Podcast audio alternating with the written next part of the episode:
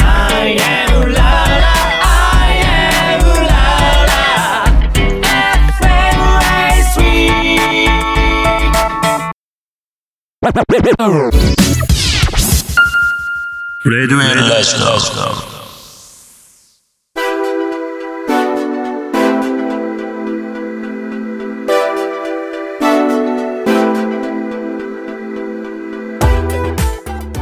こんばんは。レイザーフラッグの竹村健太郎と。旅人ですはい。11月22日火曜日。いい夫婦の日ですか、そうですねはいい。みんなとつながるラジオとラジコ。この番組はジャンルに関係なく万物の一点のものにスポットを当てて掘り下げていく情報バラエティ番組です。アイアンドウララ FM そして FM ラジオ川越の2曲より今週も同日放送でお届けいたします。はいいやーまたすっかり秋もさらに深くなってはいどんどん寒くなる一方ですけれどもほんとね今日の収録の日も一気に寒くなっちゃって、ねえ、はいもう嫌ですねもう布団から出たくなかった出たくないですね本当に仕事行きたくないです行きねた くない行きたくないずーっと布団の中で、今お湯割りだけでいいですねはあ 幸せ絶対体壊すよねはいさあ今週のスポットライトですけれども、はい今週は旅人さんが旅と私がはいやろうかなと思います、はい、はい今週は何でしょ今週はですね、うはいえー、と東田直樹さんという、ねはい自閉症の方なんですけどはいなんと本を書いていらっしゃるあの作家なんですよね。へえで結構僕も衝撃を受けて、はいえー受けた一冊本を紹介しようかなと思いああなます。るほ。ど本を紹介なんですねはい、はい楽しみですねはい、えー後半は週担当パーソナリティによるオリジナルコーナーをお届けするんですけれども、はい第4週の今夜は今週のこれを聞けはい、はい今週は僕竹村健太郎がはいイエーイ楽しみ、楽しみでしょうん、何を紹介するかは後のお楽しみでございましてイエーはいでは30分間最後までお付き合いくださいイ、はい、はいみんなとつながるラジオとラジコ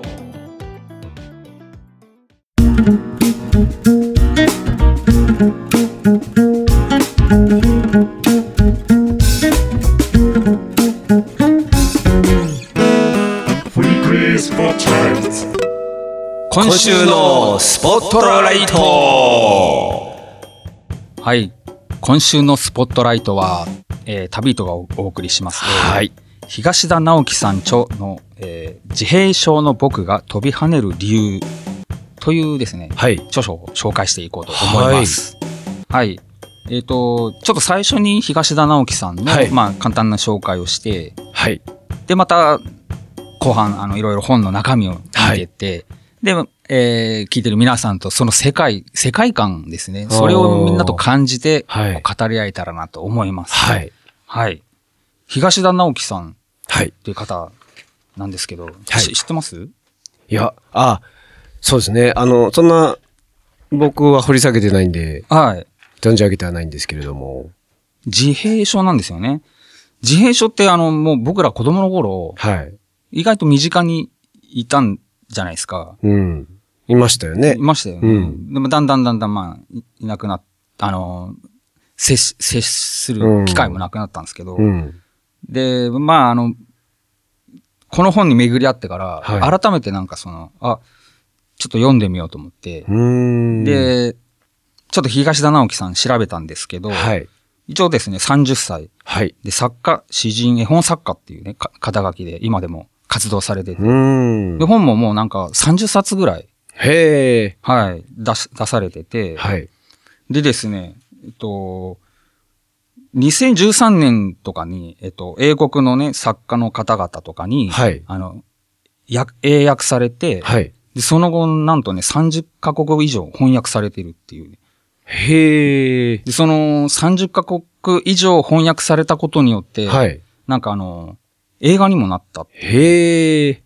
結構世界でもこう衝撃を与えた方なんですよね。へえ。はいす。ごいですね。はい。で、もう数々本出されてるんですけど、はい。えっ、と、今回紹介するこのね、自閉症の僕が飛び跳ねる理由。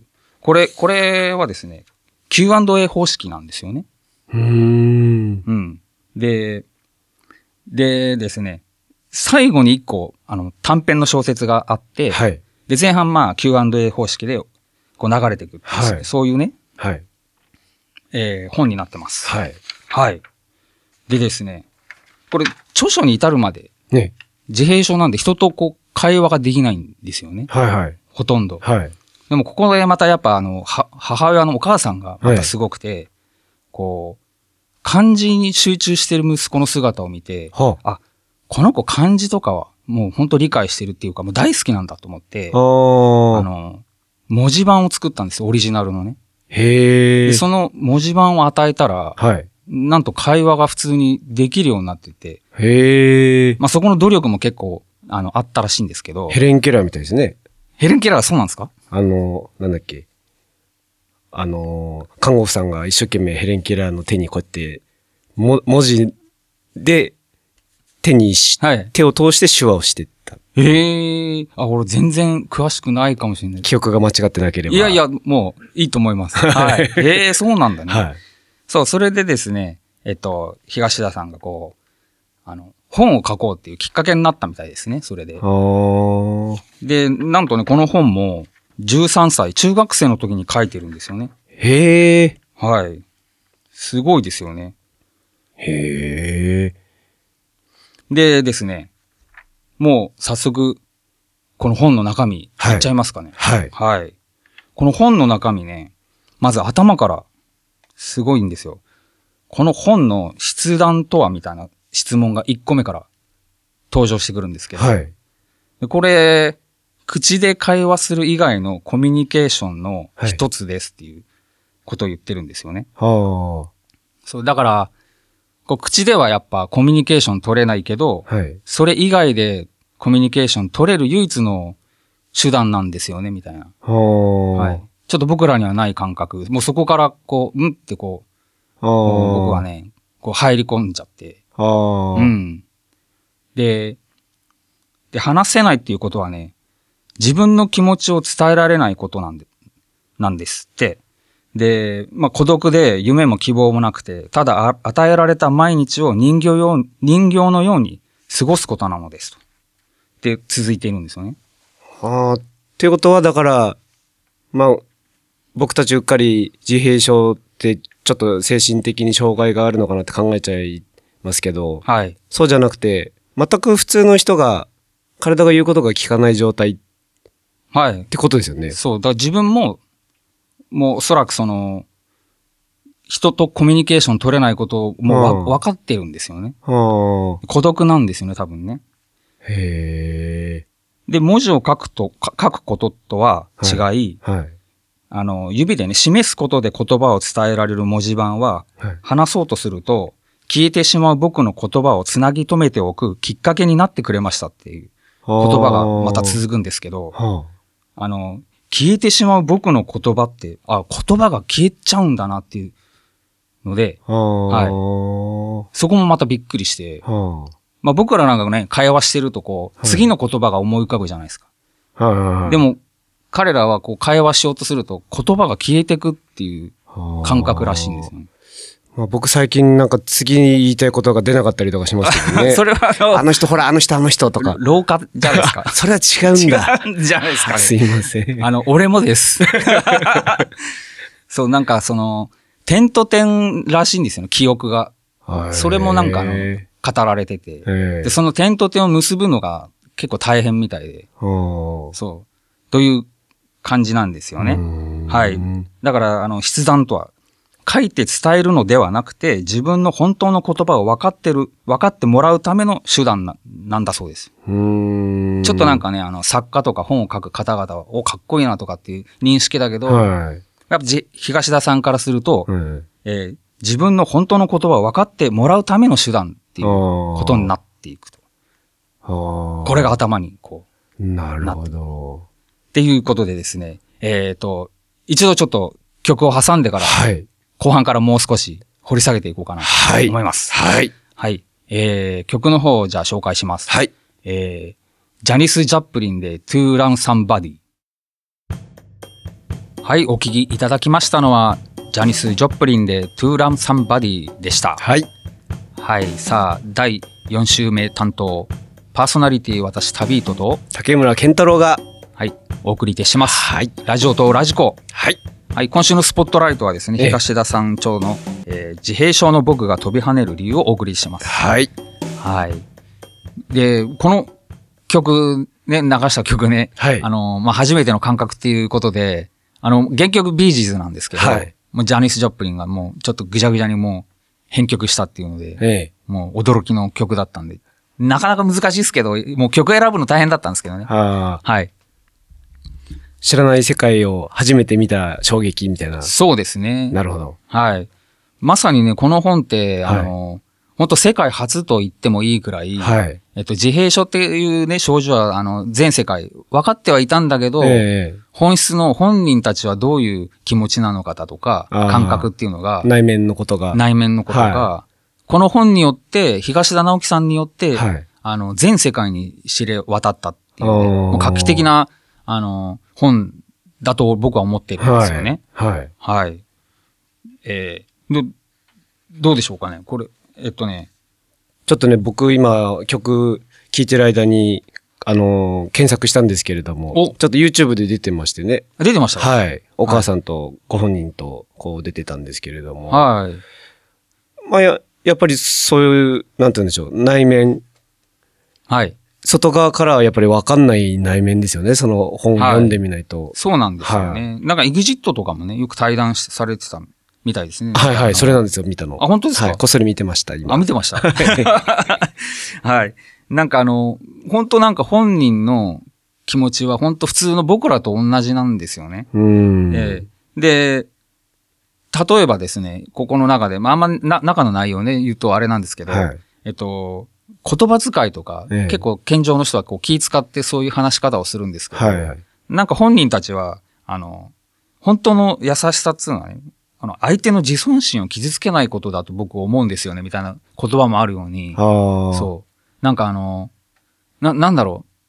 そんな赤ちゃん言葉も使わなくていいし、みはあたいはな。あはで、なんか変に気使って、障害者扱いされな、さされたくもないし、みたいああな。至って、ああ失礼な言い方かもしれないですけど、はい全くまともですよね。そうなんですよ。うん。そう。で、それ、その感覚をね、そう、あの、えー全世界のお父さんお母さんが、はい。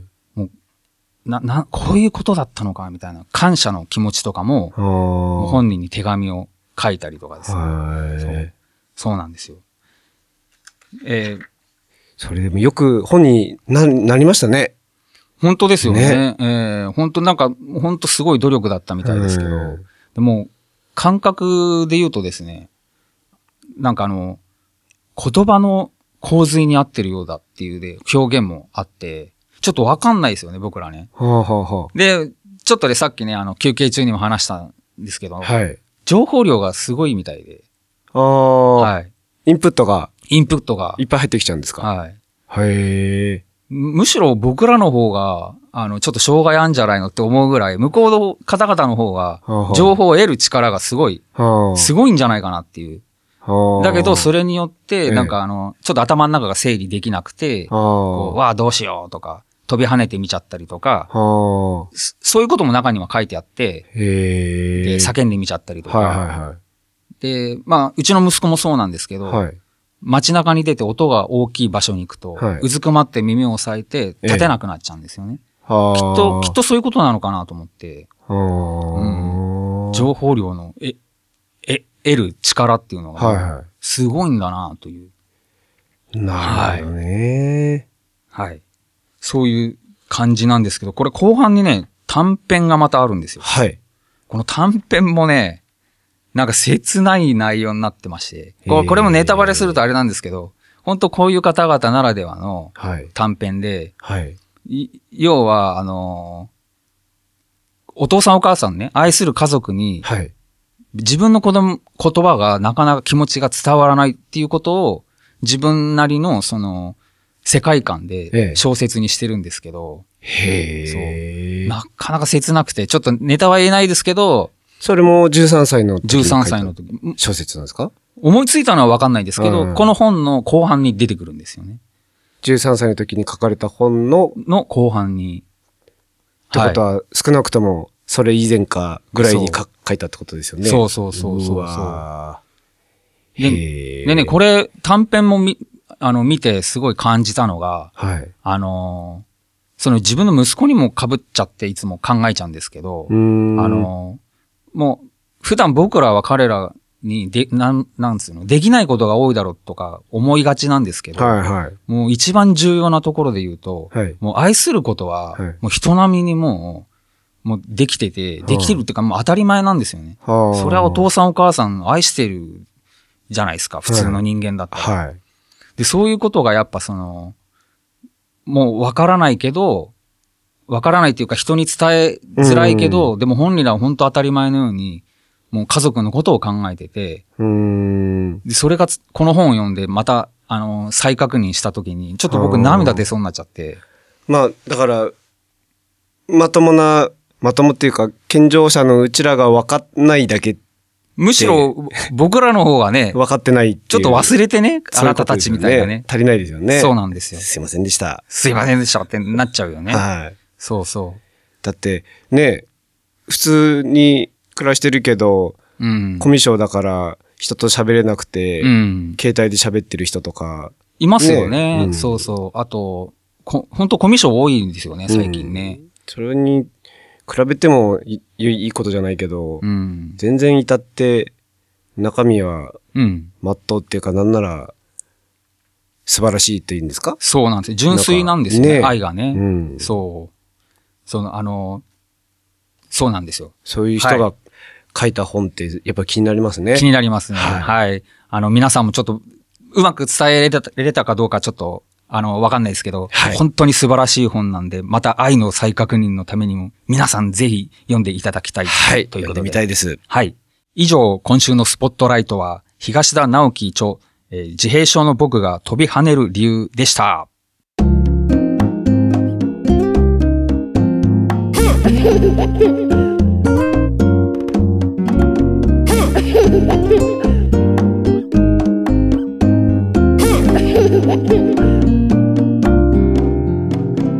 Radio Lesnar.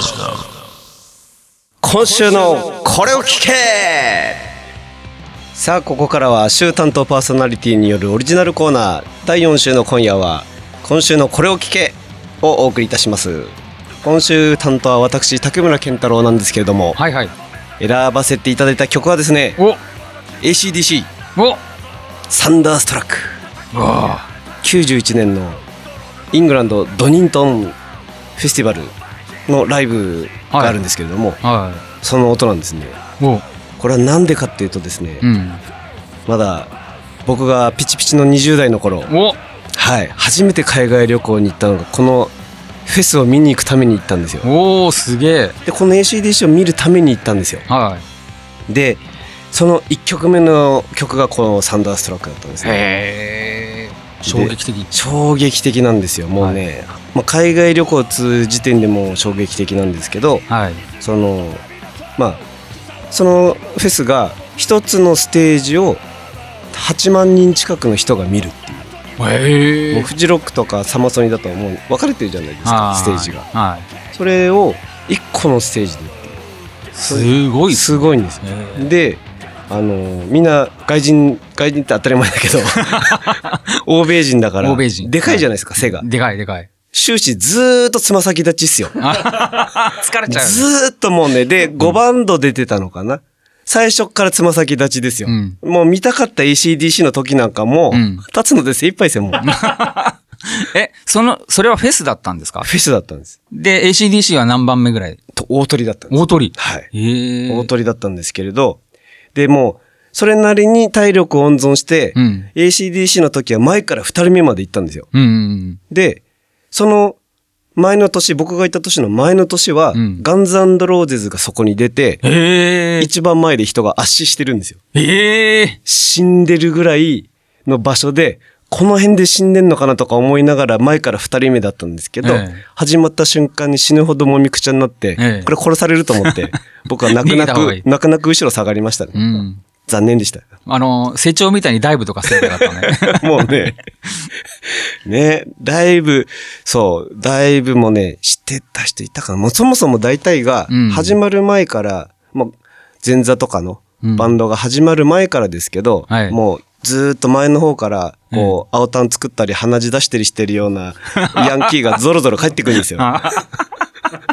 どんだけ暴れてんだよと思って。あったわ、悪いっすよね。はい。で、目の前に、こう、なんでしょう、軍人みたいなガタイのあごっつい人がいたんですよ。すぐ目の前ですよ。そしたら、こう、鼻血出したお兄ちゃんが帰ってくるなり、その軍人といきなりガーって口喧嘩始まって、えーそしたら外人ボコーンってなん か、軍人パンチ食らわして、もう1対4ぐらいで喧嘩してあ。て、へえ。うわうわうわーって。まああちこちで喧嘩とかもね、もありそうだね。もう喧嘩もなんか、やっぱ欧米人だからなんかうん派手なんですよね。なあ、はい派手そうだよね。はい。もうなんか、はいヤンキー同士がこう、結局、手は出さないけど、こう、え目だけでこう、ばメンチ切り合ってるみたいな、そんなのないですもあーん。もういきなりパンチからいくんですよ、も昔の矢沢のライブとかね、普通に殴り合いと か、なんかう。ヤンキーがやってなまんかそそしたけどんな感ねじで。す。そんな感 じです。もうね、怖い思いして、へえ。はい。だから、もう記憶は正直おぼろげなんですけれど、はいこの、まあ何回も何回も僕はそれから、この映像を見たんですけれども、ええ。今週はこれを聞いていただきたいですね。映像、はい映像に残ってるんですよね。映像の YouTube とかね。はい、YouTube あであす素晴らしい。はい、DVD も出てます。はい。なので、聞いてください。今週のこれを聞けは、ACDC で、サンダーストラック。